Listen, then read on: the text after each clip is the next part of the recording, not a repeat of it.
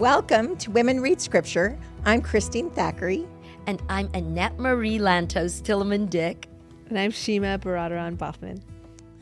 Well, we're so excited to continue our discussion of First Corinthians, and we're grateful to have Shima. So, Shima, do you want to tell us a little bit more about you for those people that are just joining us? Sure. Yeah, just very brief uh, summary of my life. I came as a um, immigrant from Iran when I was seven and uh, grew up mostly in upstate New York. We ended up staying in this country because we joined the church. So I have this deep, you know, I guess, uh, appreciation for the gospel and the fact that it helped us escape from war torn Iran. Wow. And um, I ended up going to law school, and uh, then I ended up teaching law. And um, uh, I was at the, the, University of Utah for the longest time. I was there for 10 years, wrote books about bail and criminal justice things. That's my expertise is criminal law. And then uh, felt during the pandemic I needed to kind of shift more to building the kingdom and was praying for that. And then BYU calls, and you know I have this opportunity to help uh, run this uh, this new religion think tank at, at the Wheatley Institute at BYU. So I'll uh, so I'm now, you know, BYU Law as well as the Wheatley Institute doing religion work, and um, as part of that, I've also started a TikTok for the young people about um, getting closer to Jesus Christ, trying to inspire young people to think about faith uh, in a different way and maybe uh, think twice before leaving it, as, as, a lot of young people are, and um, so that's been something fun that I've been doing on the side I'm as well. So grateful. I am so grateful for that. That is a wonderful thing. Thanks. Well, today we're covering um, like we said, First Corinthians, and Paul is covering some issues, some false teachings that have crept into the church. And it is interesting because there's two points that we're going to be covering. And the first is we're continuing gifts of the Spirit. And the gift of the Holy Ghost only came with the day of Pentecost. And so these many gifts, especially the gift of tongues and the gift of prophecy, was brand new, and a lot of people didn't understand them. And we're bringing in other cultures, and we're confused. A lot of people don't understand these gifts now. that is true. and the other and one old. was the resurrection. We yeah. know among the Jewish people at the time of Christ that the Sadducees did not believe in it. The Pharisees did. So it was still a hot topic of debate. But you would think with Christ being resurrected, they would understand it, and still they struggled. Well, so, I mean, it is very interesting that, I, and Paul goes into that that right. this, you know that, that actually you can't have one without the other, but you understand because there were a lot of great teachings in this new right. church based on what the Savior, who is Jehovah, brought and taught, because obviously Absolutely. he would have a lot of really valuable stuff and clarified right. things, clarified the meaning of them. People are like, I like that, I like that, I like that. But right, but there's I truth. Don't know, it's not a pick and choose. I, I know, but but yeah, but I don't know if I believe this piece. Right, but I could relate to that very, very much because you know why? Because when I was first listen, when I was studying the church, I remember um, the gospel. I was at the missionaries at my home, and um, they were teaching me all sorts of things about the beliefs about eternal families and yeah. prayer. And I thought, I like all of that stuff. I had a dear friend, Kristen Cotterell, now Sheffield, um, who had erstwhile, in an erstwhile way, always tried to fellowship me, and I was not mm. very stubborn. So but she called me again and and um, you know wanted to invite me to church, and but I I asked her, I said, Kristen, I have a question. You know, I have the missionaries. That's why I had the missionaries. That's right. I they're here, and I really like a lot of the things they're teaching me that you believe, yeah. but you don't really believe this stuff about Joseph Smith and the angels. oh, wow. the, I mean, so I understand how you could say, I, you know, I think I really like this path.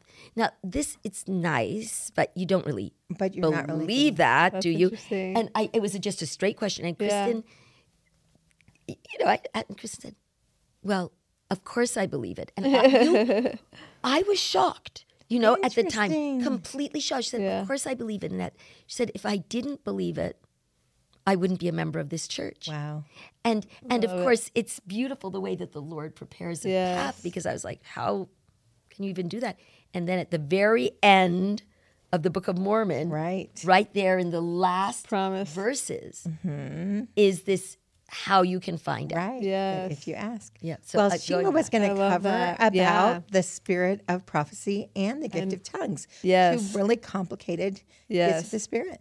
So interesting. So at the time, what was happening kind of historically was the members of Corinth were kind of getting a little carried away with the gift of tongues, and people would just break out in church and speak in tongues, and you know at length, and um, it was starting to cause confusion and chaos in the church. And so I think they went to Paul like, "What's this deal?" and obviously there is a beautiful gift of tongues, but Paul has to set them straight to say, "Look, um, the gift of tongues is a thing that." Can be used and you know we shouldn't really use it in the churches unless there's an interpreter there.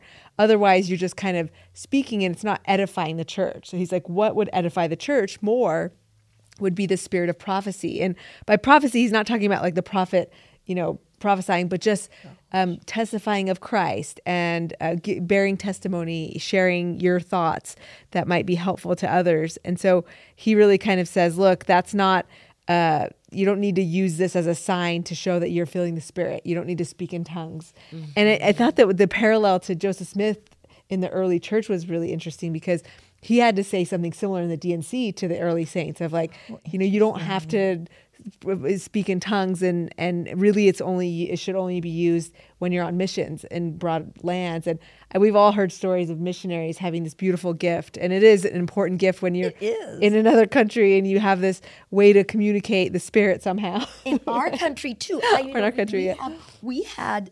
I think I I mentioned maybe before that we suddenly have now eighteen.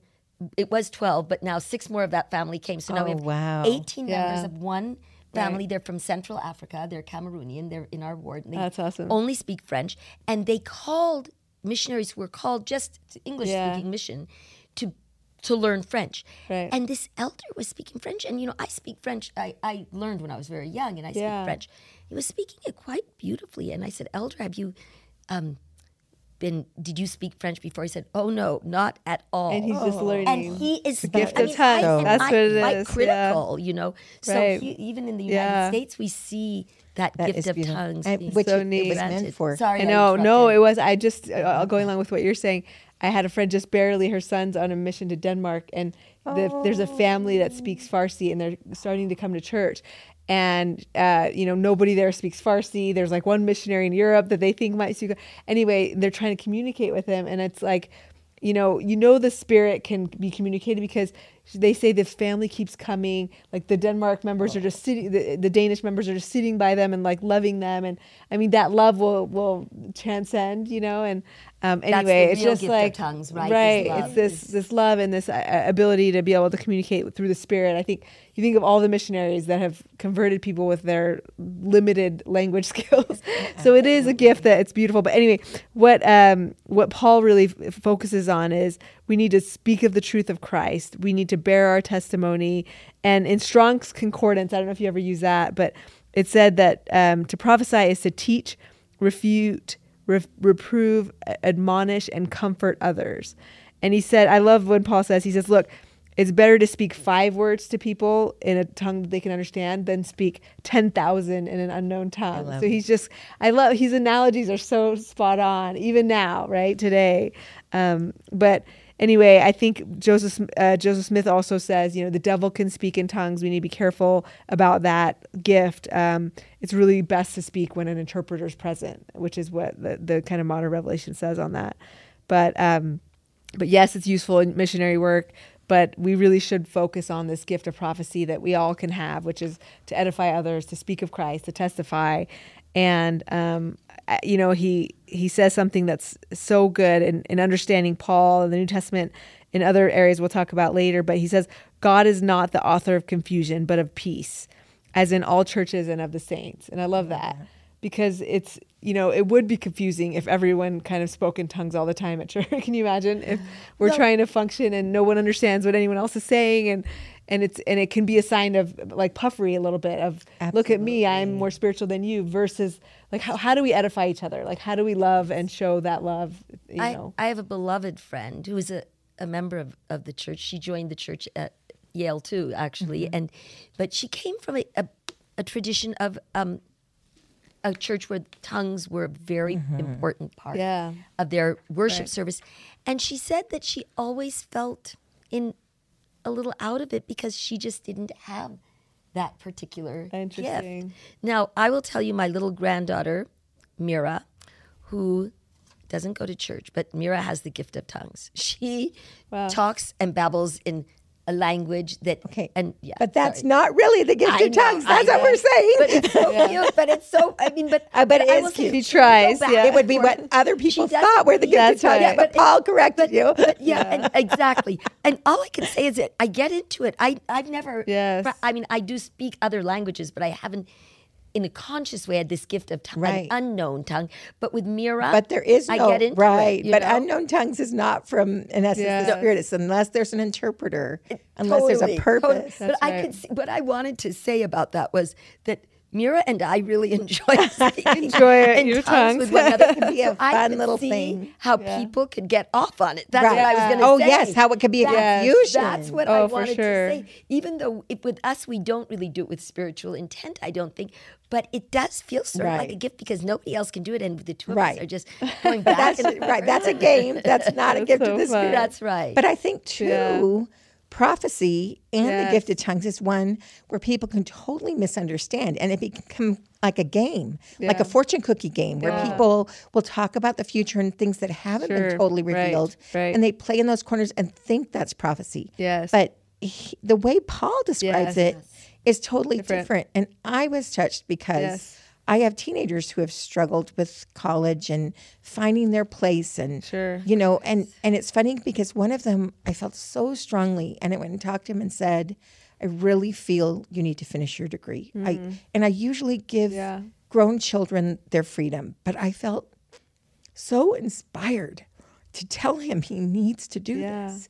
And that was the gift of prophecy. Mm. because oh, he sweet. returned finished, has a great career, Oh, and he's the one that's now dating a girl. So it's like so oh. happy. His life is Yeah. just like like veered in great ways. And to me, that you think is just a parent nagging, but it was through the spirit. It was the spirit. Oh, That's what oh, yeah. it is. I felt inspired. Yeah. And it was about his future. It was the gift of prophecy. And right. even as we minister and and and not nagging, but reproving and Yes. lifting or finding holes to people's testimony Absolutely. and and strengthening them. That is the gift That's of the gift of prophecy. and we all can have it. and we don't think of that in terms of prophecy. Right. And part of that, I think, Christine, is this thing of hearkening to the Spirit. Mm-hmm. When we get prompted to share something, Right. not to just. That's right. Not ju- I mean, there are times when we need to bite our tongue, and that is Yeah. important. Mm-hmm. We need to be kind. We need to not let it all hang out. But there are inspirations we receive Yes. that we need to be. We need to be faithful enough and to just share them. And when it's Right. something like coming from the spirit to tell you to do something good, trying to listen the first time. I know that I have to learn that lesson over and over where the spirit has to tell me something several times. I Yes. and I think of I was telling you how we converted the church. The woman who baptized helped baptize our family. I mean, she baptized us, but introduced us to church. She said she had the prompting three different times to speak to my dad. I mean, and the third time she she remembers that he was at a water fountain getting a drink, and she's like, "Go talk to him about the church." And she was so afraid because she was a, she was Persian. But she was like, he's Muslim. Like, I can't talk to him about the church. what will he think? I and he'll, you know what I mean? It took so much courage, but that boldness of you being able to tell your son that, for all of us to be able to act on the spirit. And But now think about it. The Lord knows things we cry, the beginning from the end. right.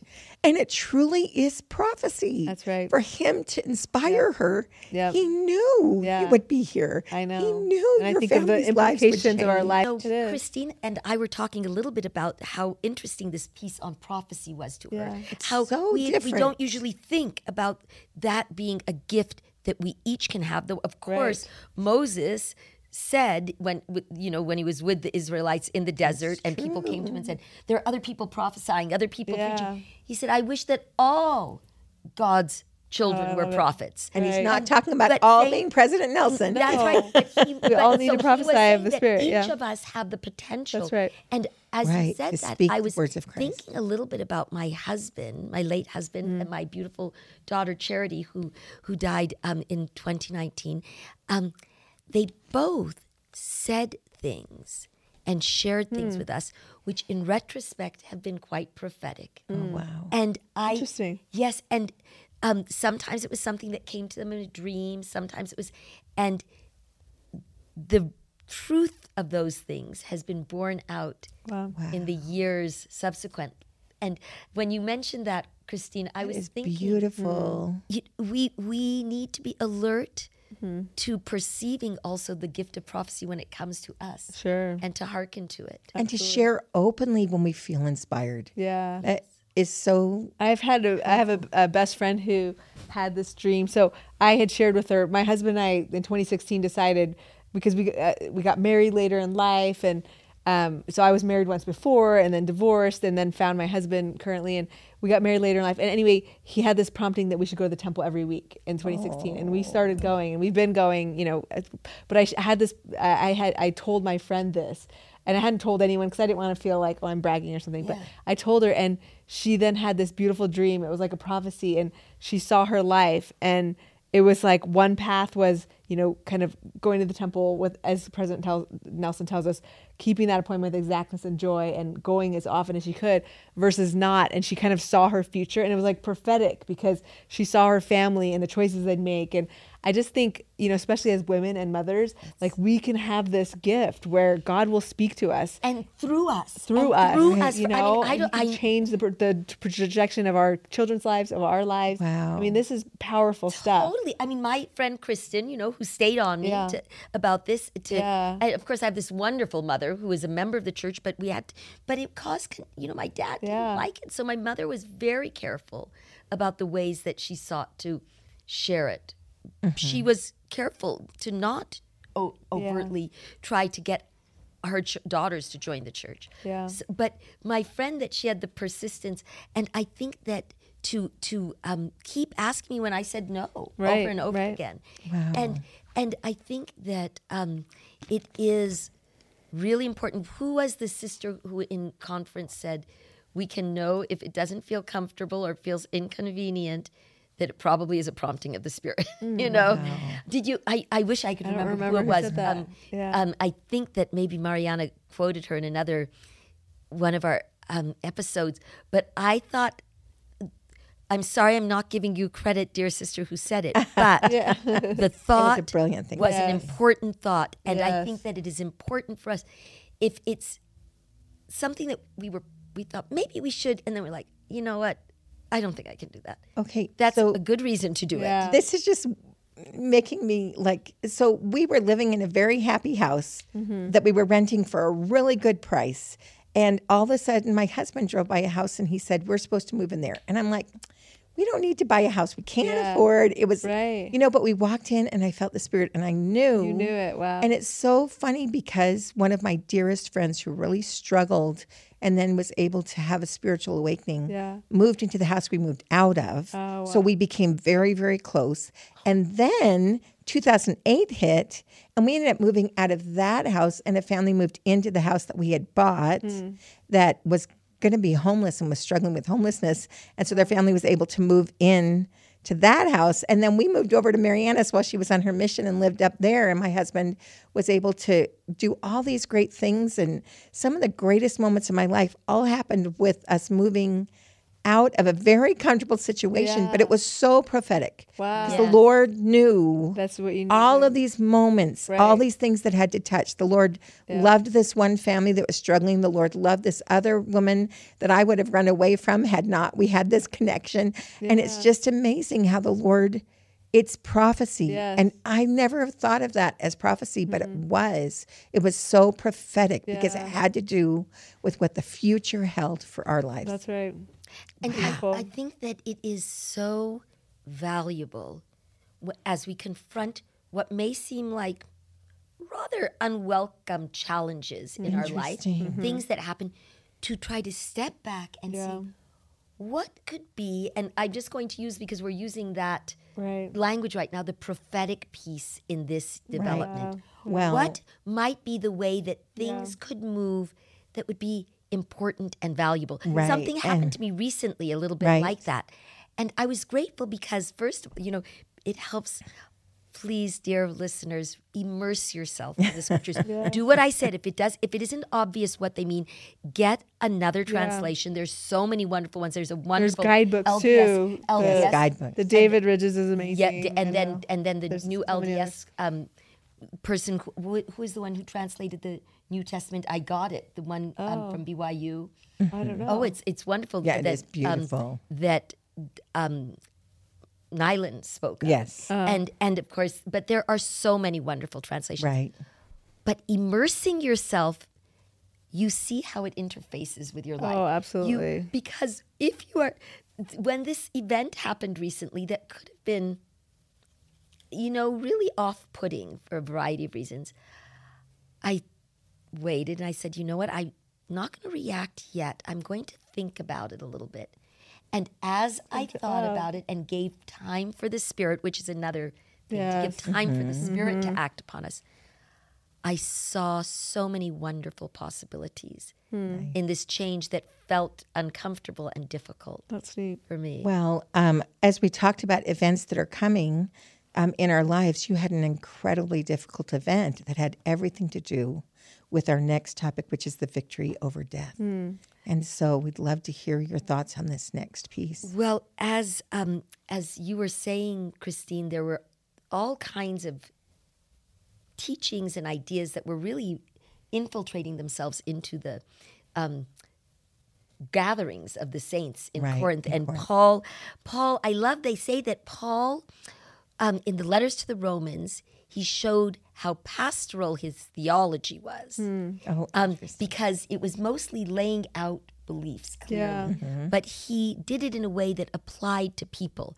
And in Corinthians, he shows how theological hmm. his pastoring Absolutely. is. Interesting. That he is responding yeah. to to holes. He's responding right. to concerns, specific right. concerns Absolutely. that he, the flock, his flock yeah. in Corinth, has brought to his attention have brought to his attention. Right. Um, but he, in each of these problems, what he sees is a spiritual, theological, something about God that they don't understand, mm. that they beautiful. need to understand yes. Yes. better.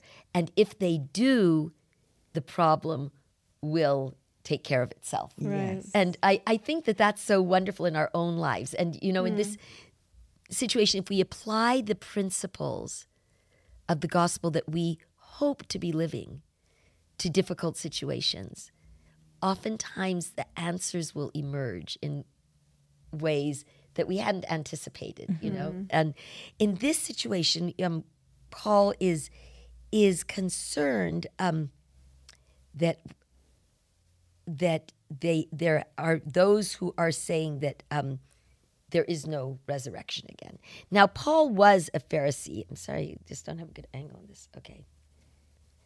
Oh, and so he says, he explains that he explained to them at the outset that this whole reason for him being there, that Jesus was buried and then he rose again on the third day according to the scriptures and that he was seen. I love it. Cephas, who is is Peter, yes. you know, which means the rock, and then of the twelve. Yep. And when and after that, he was seen of about of above 500 brethren yes. at, once, of whom I the know. greater part remain here. Most of them right. are still alive. And after that, he was seen of James. Um, then of all the apostles, which is interesting because we spoke about that, that at the outset, his brothers maybe weren't so sure oh, of this idea. I love that part. It just makes me just, I wish we had more insight on what happened in that, in that encounter. Yes. Or just when Jesus sees James and he's now converted after, I mean, it's like it takes him after his resurrection to, it's so beautiful. It, it, are it's like such stories. a great story. I wish I knew more of it. Yeah, you know? and you know, I mean, that's yeah. one of the things as as we become more and more intimate with what they're speaking of, mm-hmm. don't they feel more and more real? Oh, because yes. you you find you think of the ways things happen in your life right. and with your families. Oh. And I mean but And how heartbreaking for Jesus. Yes. His family, his own family, his mother obviously believes, but right. his yes. siblings, his half siblings like don't believe. It was his it whole so life. Sad. I mean so even sad. when Emmaus with the road to Emmaus, and they come yes. back and they don't believe till they see him, and you're right. like, but but yeah. and I but I hear so Paul is sort of going over. There are yeah. all these evidences, and we're in first and, we're in First Corinthians fifteen. Oh yes, sorry, five, first, six, yes, seven, I'm reading right, right now. Yes, yes, I've been reading from first from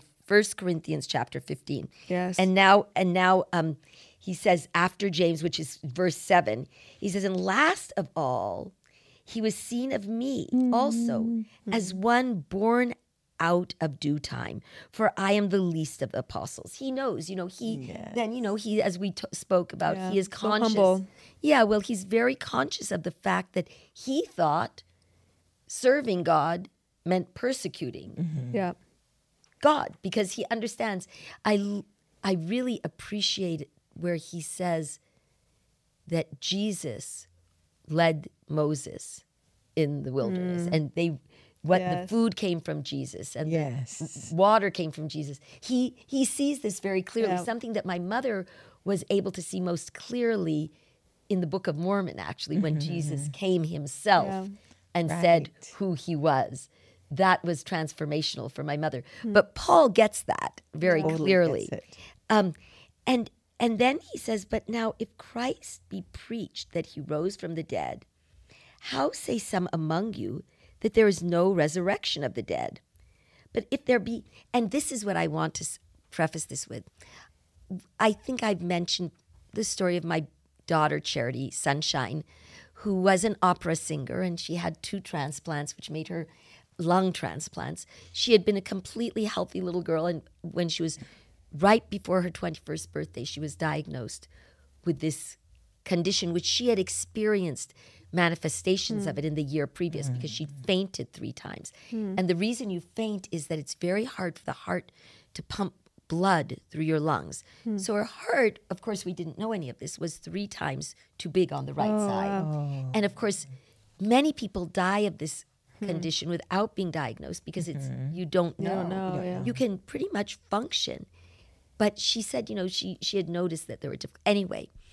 She was blessed to receive two lung transplants, wow. and she kept singing all over the world, actually, oh. and um, had many wonderful opportunities to serve because the illness it is not considered fatal, but most people die within five hmm. to, to, 15 years. And Charity um, would have died probably in five years because at five years she was doing very poorly and mm. she had it, these transplants. But at this point, unfortunately, sometimes transplants, because it suppresses your immune system, mm-hmm.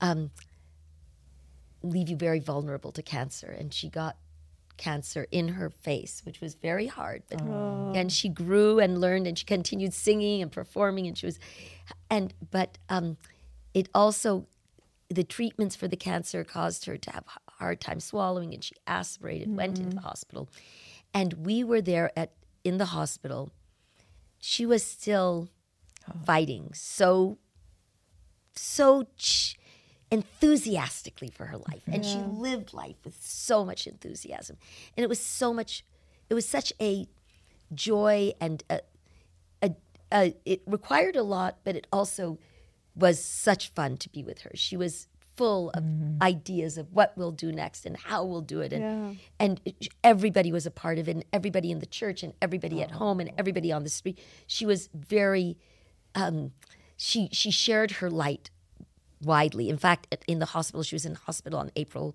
Fool's Day mm-hmm. and she um, said we've got to do a joke we've got to make a joke and she played the most ridiculous poop joke on her physical therapist. Oh, oh gosh, that's hilarious. this is Charity, who is very. She oh. said, "Okay, I'm gonna do, you have to get the chocolate." She oh, was oh she had this diaper. That's hilarious. She, the physical therapist who was supposed to just help her with movement, and of course, most people didn't get physical therapy in her condition, right? But she was still just pushing. Wow. To, and and he, she was in the in the um, intensive care unit, and he comes in to do his little leg lift. She goes, "Oh, Jim, I need some help. Said, Oh, I'm sorry. And she drops this diaper ah, has chocolate on it. So bad. Was he dying? Oh, he, look oh, that is so beautiful. and I mean, so it really funny. was very successful. And she loved it. Oh. Well, unfortunately, if not too long afterwards, she was truly struggling. And I, both of us had felt she was going to make it. Mm-hmm. We were pushing, and nobody, everybody thought we were a little crazy, but they were pushing with us.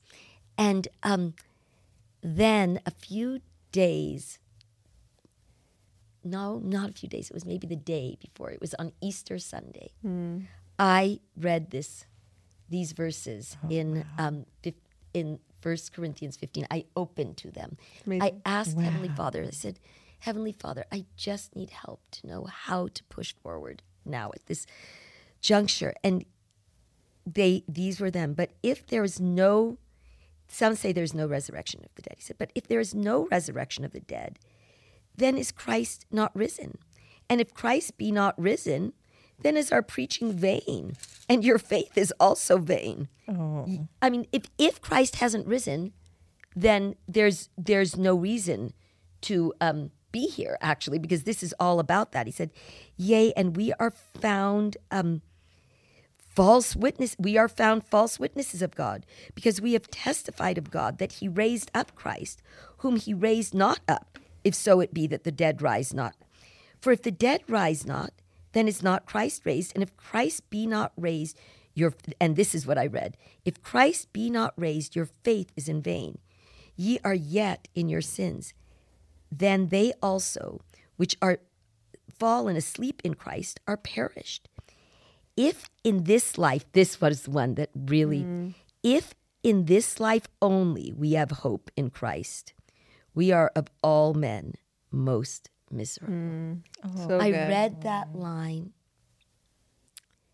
and it was as if the Lord had put it on a neon board and said, Yes, you and Charity have been fighting and fighting well for this life. And yes, she is wonderful in this life. But your faith is that she continues to live. Right. And when Charity did leave, I had this, I mentioned this before that I had this, uh, figured out an elaborate medical path and all sorts of miracle, miraculous things. We had somebody offer, somebody who owned a drug company offer wow. to pay for a third transplant we had her very serious surgeon at the Cleveland Clinic say, I will do a third transplant for charity. We had someone say, We will find her lungs, you know, yeah. somebody who could. Um, we had a medication for the cancer mm. that I we had fought to get allowed and that our insurance wow. would pay for it that we could use because we had to first get the cancer before right, she would right. be able to be on a transplant path. Mm. And she definitely she would have to have been on ECMO because her lungs were failing, mm-hmm. which is this extracorporeal membrane yeah. oxygenation, which right. our prophet was a part of developing that wow. amazing technology. That. So you had all these miracles. We had all these miracles, and I said to Charity, Charity, we have all these things, and I know it's easy for me to say it. I know it's hard to do it. So Charity, and I'd never said this. Yeah. I want you to choose what you want. The minute I said that, within 15 seconds, she was gone. Mm. I was so shocked. And I felt, though, that this had prepared me. Mm. And because I had thought, I had thought for a long time, but whenever we had, because we had many crises, that I had endured the death of our baby. I had endured the stillbirth of twin boys. I had endured the death after a terrible accident of my late husband. Mm-hmm. But I, Heavenly Father had rescued Cherry from what people thought was certain death. Now, really twice, two big times. Right. Mm. When she had each transplant, the doctors yeah. did not believe she would make it. Before, after, or before. For the first one was mm-hmm. after they did not believe she would make it, and the second was, and somehow the Lord created a miracle. And she had these incredible giving years of life where she lived to magnify the talents that she'd been given. And here we were again. And I, t- I had told the Heavenly Father, I've really tried to endure with faith these difficult things, but mm. please don't take charity. From my, you know, if you do, I just feel like I'm going to dig a hole in the desert. And I know it won't be good for my kids, but I just don't think I'm going to have it in me to go forward. And yet, when I read this line, and when I said this to Charity, and she seemed to choose, she seemed to see something mm. else and say, I'm moving forward now. I need that. Yeah. Thank you, Mom, for letting me do it with your permission. Right. I was so grateful. And of course, as I read these verses again, they give me so much joy because my great hope in life. I have no, I love all my children. I love my grandchildren. I love being here with them and for them. But my hope is to once again be with my husband, with our yeah. little boys who died, with my beautiful daughter, with those others. But I feel in a very powerful way because these were people who were, you know, just my very being was mm. wound up with them. And it is so great to hear Paul say, but now Christ is Christ risen from the dead yeah. and become the first fruits of them that slept. For since um, by man came death, by man came also the resurrection of the dead. For as in Adam all die, even as in Christ shall all be made, be made alive. I love that so much. And that is beautiful. Well, I I struggled with um, death. You know, my father died four days after I lost my last baby, mm-hmm. and um, so as I was dealing with both of that huge grief, mm-hmm. so um, I uh, remembered this scripture that's in boy, First Corinthians 15, 55. O death, where is thy sting? Mm. O grave, where is thy victory? I love that. Yes. And I thought as I was going through the grief of it, mm-hmm. you didn't solve it. The sting is still there. Yeah. I am falling apart. Emotionally, right. I feel like my soul has been torn in half as though that I those that I loved were ripped from my heart and thrown to the other side of the veil.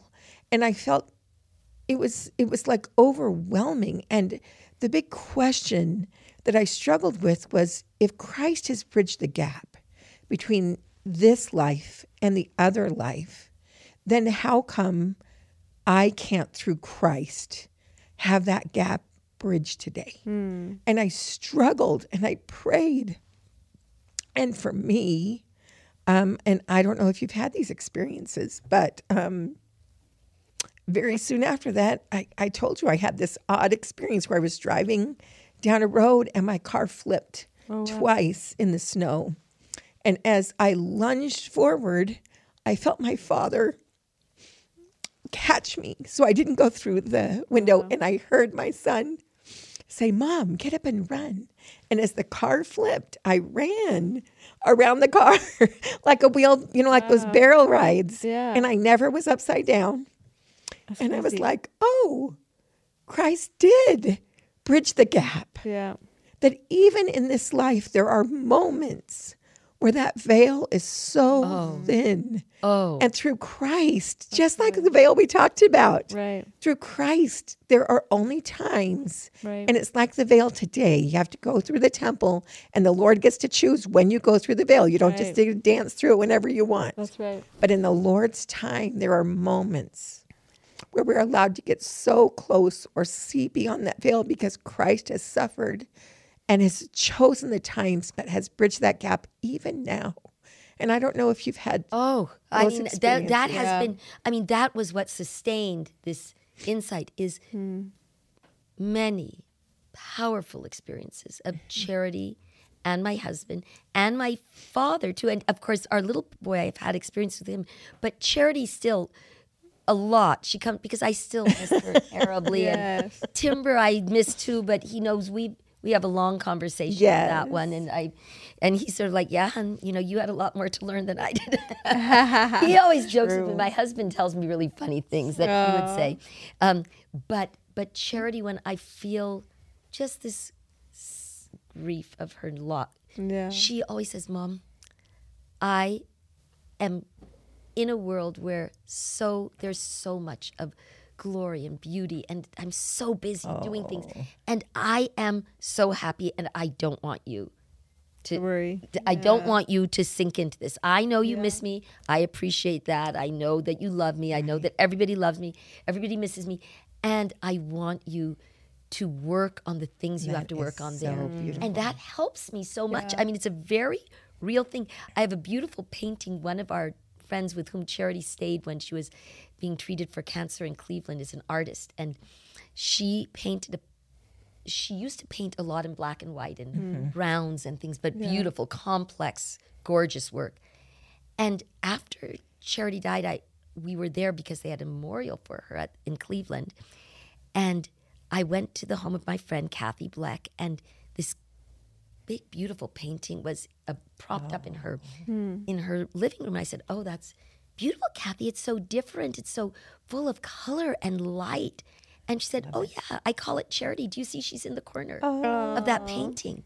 And it was a because Kathy sort of specialized in hidden things in painting. Oh, that's and neat. it took me a while to see her, but there she was in a very, very unmistakably. Yeah. And this tremendous light and color flo- so bursting beautiful. from her. And I, I did get that painting. I told her I have to. Somebody wants to buy it. I said, I need that one. Oh. And it was a big investment for very appropriately for me. And I look at it, it's and at, at home, it's over my bed to the side though. So oh, whenever I'm feeling really sad, I oh. and I see her, but more than that, I have powerful experiences. Mm, that is so That's beautiful. Neat. So beautiful. Such a gift to have. And that. so these these these words really um, really help me to feel the the power that it's not just me that Paul says it and he said it for a long time and and it says for he, meaning the Savior,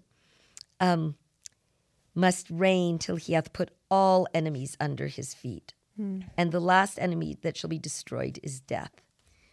For he hath put all things under his feet.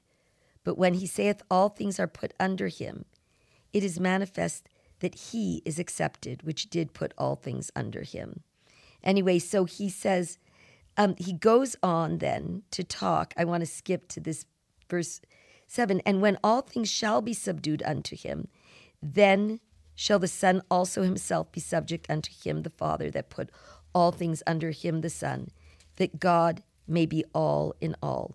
Else, what shall they do which are baptized for the dead, if the dead rise not at all? Why are they then baptized for the dead? Hmm. That is a very good question. It is a very good question. and question. it's a question that became even more interesting yeah.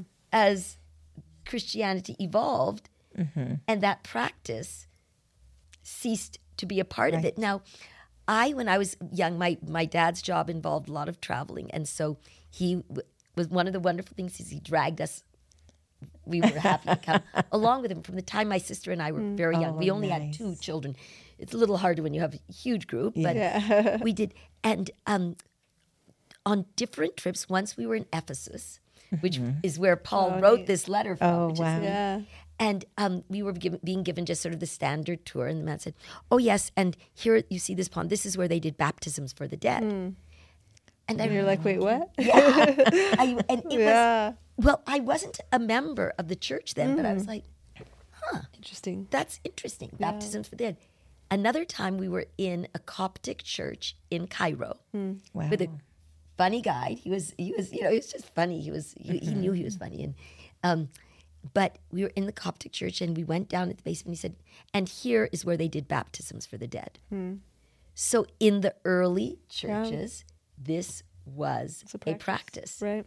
And it is interesting that it was removed, right, until it was it, restored. It is yeah. interesting because without baptism for the dead, if you believe right. John, um, is it five three through five or the um, about must, a man must be born of water and the yes. Spirit, or he will not enter the kingdom of God. Right. If you believe what Christ said, it minimizes yeah. the number of people that it can actually even have access to right. Christ's atonement. I mean, right. it, I it mean, becomes it, it, Calvinistic. It becomes yeah. whether you know the Lord has arranged your life so that you're in that little swath of people, right. exposed to right those in the right place yes. with those that had the authority. And there's long areas of time where the authority wasn't on the church, right? And what of them? I mean, it makes yeah. it. It's it's a it really becomes kind of absurd because all the world are the Lord's people. And right. of course, now in this very interconnected world, we know how holy so many people oh, who are not absolutely. baptized. Oh, I mean, absolutely. The holiness and the purity of their commitment, yes. of their faith, and the way it realizes itself in the way they are and who they are. I, I'm, I'm just thinking of the Dalai Lama, who have, our family has had the opportunity to know him, but more than, and he's just a lovely person, but the things that he says are oh, so yes. important. He definitely so has a spirit with him. He definitely has a spirit, but that's just one yes. of billions, probably at least. Absolutely, I imagine. Right. And and this doctrine, we don't know how it's all going to be affected, but it does mean if baptism is important, everyone will be able to get it. Right. Absolutely. No matter what happens That's in this right. life, it is a beautiful, beautiful gift. Absolutely. Well, in addition to the concept of baptism for everyone, how resurrection worked and what it looked like and what our reward looked like was unclear. Hmm. And Paul spends some time in um, verse 15 explaining the resurrection of the just. And so if we go um, to uh, verse in verse 15, 40 to 42, it says, There are bodies celestial and bodies terrestrial, but the glory of the celestial is one, and the glory of the terrestrial is other. And there is one glory of the sun, and another of the moon, and another of the stars. For one star differeth from another of glory, so also is the resurrection of the dead. Mm. And so it talks right there about those three degrees of glory. Yeah. And um, as a as a teenager, I was struggling with things in the gospel. It's funny, I knew the Book of Mormon is true, but I was determined to prove the church wasn't true, so I wouldn't have to go anymore. And one day I was looking through an art book that my mother had, and I brought a picture which is going to be really hard to see, but we may impose it, and it's the Last Judgment at the mm. Sistine Chapel. So, and I was shocked because this is Michelangelo, and there is the celestial, the terrestrial, and the telestial, mm. and the outer darkness right here. And you're just Amazing. like, it's so clear, and it's right here. Right. And and it's one of those things that we're one of the few faiths that teach this in clarity. Clarity, in clarity. Right. I think it's sometimes obscured.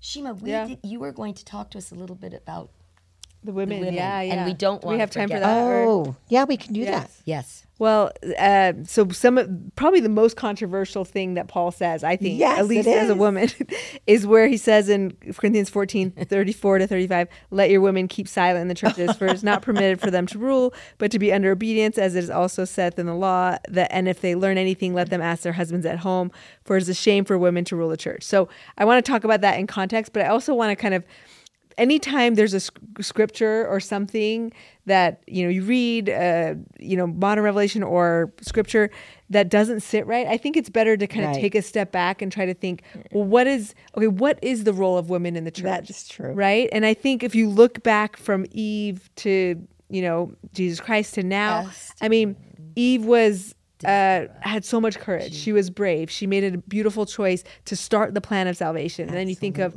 Christ and his dealings. Who did he first reveal his mission to that he was going to be the Savior? It was a Samaritan woman, right? right? Who does he first appear to at resurrection? It's Mary Magdalene. I mean, women were critical and have been critical from the beginning of time in the, the kingdom of God and building the kingdom. And so this if this doesn't sit right with you, it's because it, it contradicts all of the rest of scripture. Which and also means it may have been well, well and that's what I was gonna say is so the modern kind of uh, consensus of scholars who have studied this is these verses were actually not in the middle of Paul's teachings. They actually were found at the very end. And so what the theory is is they were either an asterisk as, as a side, as in maybe somebody in Corinth had said this and Paul was trying to refute it, or it was put in later by scribes. But I mean, even the consensus is that Paul didn't really believe this because it does directly contradict Corinthians um, 11 5, where he speaks about women praying and prophesying in church in a positive light. And so, anyway, I think anytime something doesn't sit right, it's typically because it's not, you know, it's not right and, and it's not now, true. what are the specific verses that we're talking about? Oh, uh, it's 14, 35, and 36, I believe it is. Okay. Um, those are the tr- the ones that are troublesome. Yeah, 34 and thir- uh, 34 and 35 in, in 14. But um, but so they are not. If you see them right now, they're in the middle of the chapter. But all the versions of Paul that we have it, uh, right. it was actually at the end. And so that's why the people, the experts Absolutely. are saying that's not right. And did you, you know? look at the Joseph Smith translation? Because it doesn't say speak, it says the women shouldn't rule, rule. the church. And he and, and yeah. so we don't have right. a female prophet. That's right. We don't have a female bishop. We do believe the priesthood was given to Adam from the beginning. Right. But it's not speak. So it right. was a mistranslation. That's right. And we do believe in the priesthood. I um, read a post and it you know, like sometimes you get those like silly posts that come to you like on TikTok sure. and you go, oh, that's true. right. But the one that got me was yeah. that if you look at the prophets and the men who have had the Lord speak to them, yeah. most often they have to either climb a mountain mm, like Moses, right. they have to go and they're called someplace, yeah. or they're in the middle of doing something naughty and they get the struck. Yeah. Interesting. But for women mm. having those powerful experiences, they are in the middle of what they are doing mm. yes. out of righteousness, and the Lord comes to them. Yes. They don't have to go to the Lord. And I think the Lord speaks to us one on one. It's part of our veil yeah. of that connection we have personally to the Lord. Right. Whereas so much for men, their role is to go through the priesthood, through the administration, right. which separates them a little bit, but gives them that peace that they don't get naturally. That sometimes we do. That sounds so bad, but I believe no, it's true. I think that yeah, no, I think we, that anchors them in the faith because right. in our women's lives, we desperately need the Lord for what we are managing. Are. We really cannot manage it. Whether yeah. you have, like, you are trying to coordinate, Shima, a big yeah. career and a big family, whether you have a family with all sorts of challenges and things, whether you, right. but women are in the thick of life right. 24 7 when also we're given this this this um, gift of creation and that brings right. us like you said the veil. The veil is thin and it's most thin when you've had your babies. Absolutely and i'm thinking about like this baby coming my fifth one. It's like that is i mean think of it like the times of your life. It's like when you lose somebody through death, right. or it's when you and have, when you have and women baby. have this gift, and men don't ever have to experience that. So and it's a huge gift. It is it's a so huge big. gift, and so we have other ways to access that, that veil, and power. that's where I think to say eh, to men are right. allowed to have the priesthood in this rule, yeah, and we don't need that because we have gifts, spiritual gifts, whether and I, I laughed because I said the gift of prophecy. Yeah. Oh yeah. Like like knowing what our children need and knowing and having those those yeah. inspirations sometimes for women those yeah. spiritual gifts are so Absolutely. strong. And even the priesthood, I mean, we do exercise the priesthood in the temple. Oh. Absolutely. And, and for whatever reason, we don't outside. But to me, right. I feel like eh, the gifts that we've been given outside of the temple and in the temple together, I don't feel like. And I'm I do not want to rule. yeah. well, I think that right. what Christine said right now is really important. Yeah. That if you are a woman highly engaged in everything that your life brings, yes you are grateful that the men have some things actually they have to do. do. Yeah. And they have to do them. They have to do them with them I'm so grateful. And they have yes. to do them with others. Absolutely. And they have to give us blessings and all of that. I think that it's a way women, for them to serve uh, differently than we do. I you know? I believe that the Lord knew what He was doing in that. Absolutely. I don't see think that it gives them more whatever. No. It gives them more of a reason to stay close to the Lord. Absolutely. And it gives them more of an understanding of what that connection Absolutely. gives you in life. We it wouldn't be fair if we got everything. That's right. Not, that's it's not fair, and it would end up. Being I mean, I really doesn't for us, right? Know, because if we're to preside, if yes. we're to do yeah, that, exercise the priesthood and blessing much. and right. healing, as well as giving life. I mean, God would never do that. He wants right. all of His children to be close to Him, and those are right. there's different there ways for us to access. Speaking, as, speaking as a single mother right now, it really is a lot. It is, but but even in this way, I am grateful right. that I can ask my son in law to give me oh, a blessing. absolutely. Right. Or I can ask my son to absolutely. do this or that, you know, or and I can it is and that I can invest that particular kind of authority in them that somehow lifts my burdens. That's and absolutely. I am grateful for it. it and I think even in the organization of the church, as a woman, there are right. so many roles to fulfill. There are with letting that administration and yes. letting the men become. And I would love to share a couple things that, okay. that modern prophets have said just about that. Just to, as far as just women, I mean, Spencer W. Kimball said, The kingdom of God is not and cannot be complete without women who make sacred covenants and then keep them, women who can speak with the power and authority of God. He says female exemplars of the church will be a significant force in both num- numerical and the spiritual growth of the church in the last days. And then, of course, our beloved prophet, That's, President Nelson, is also President said. Kimball said that. Kimball said that, and then Nelson that was in the role of righteous women talk. Love President that. Nelson said the kingdom of God is not and cannot be complete without women who make sacred covenants again and then keep them women who can speak with the power of the and authority of God. So I mean, I there this is powerful stuff. Like we have a role. And this is why I love this podcast because through scripture we can that's the power that we can gain i know to to empower other women right to teach them to it's, access to the power of god power, because it's there and right. it and and it is he will pour it into us there's a book that i think is published by cedar fort media called God comes to women. I mm. ordered uh, and um and I um I haven't been able to read it yet, but I just read the idea oh, of it. Beautiful. And it was very much what you said. I thought God comes to women, but it's exactly that that God doesn't make us go to a faraway place to find him. Right. He doesn't May, he knows that we need him to come to us. Mm, and in the scriptures, that. it's so beautiful how he comes to Mary.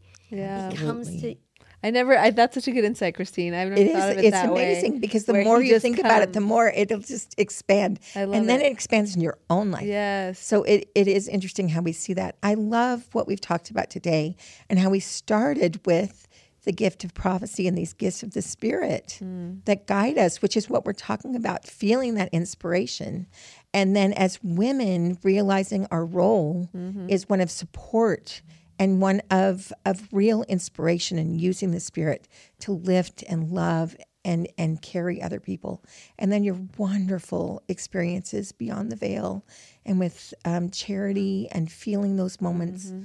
of power and of um, prophecy. And i just wanted to end with we're at the very end of corinthians. Oh, and um, great paul says watch ye stand fast in the faith. Oh quit ye like, and we'll say women, but he says men, yes. be strong. Let all things be done with charity. Mm. And I was so touched by that. It, stand, it says, stand fast in the faith. Mm. And we really do need to just stand fast on the rock of our Redeemer and have our feet placed clearly on the Savior.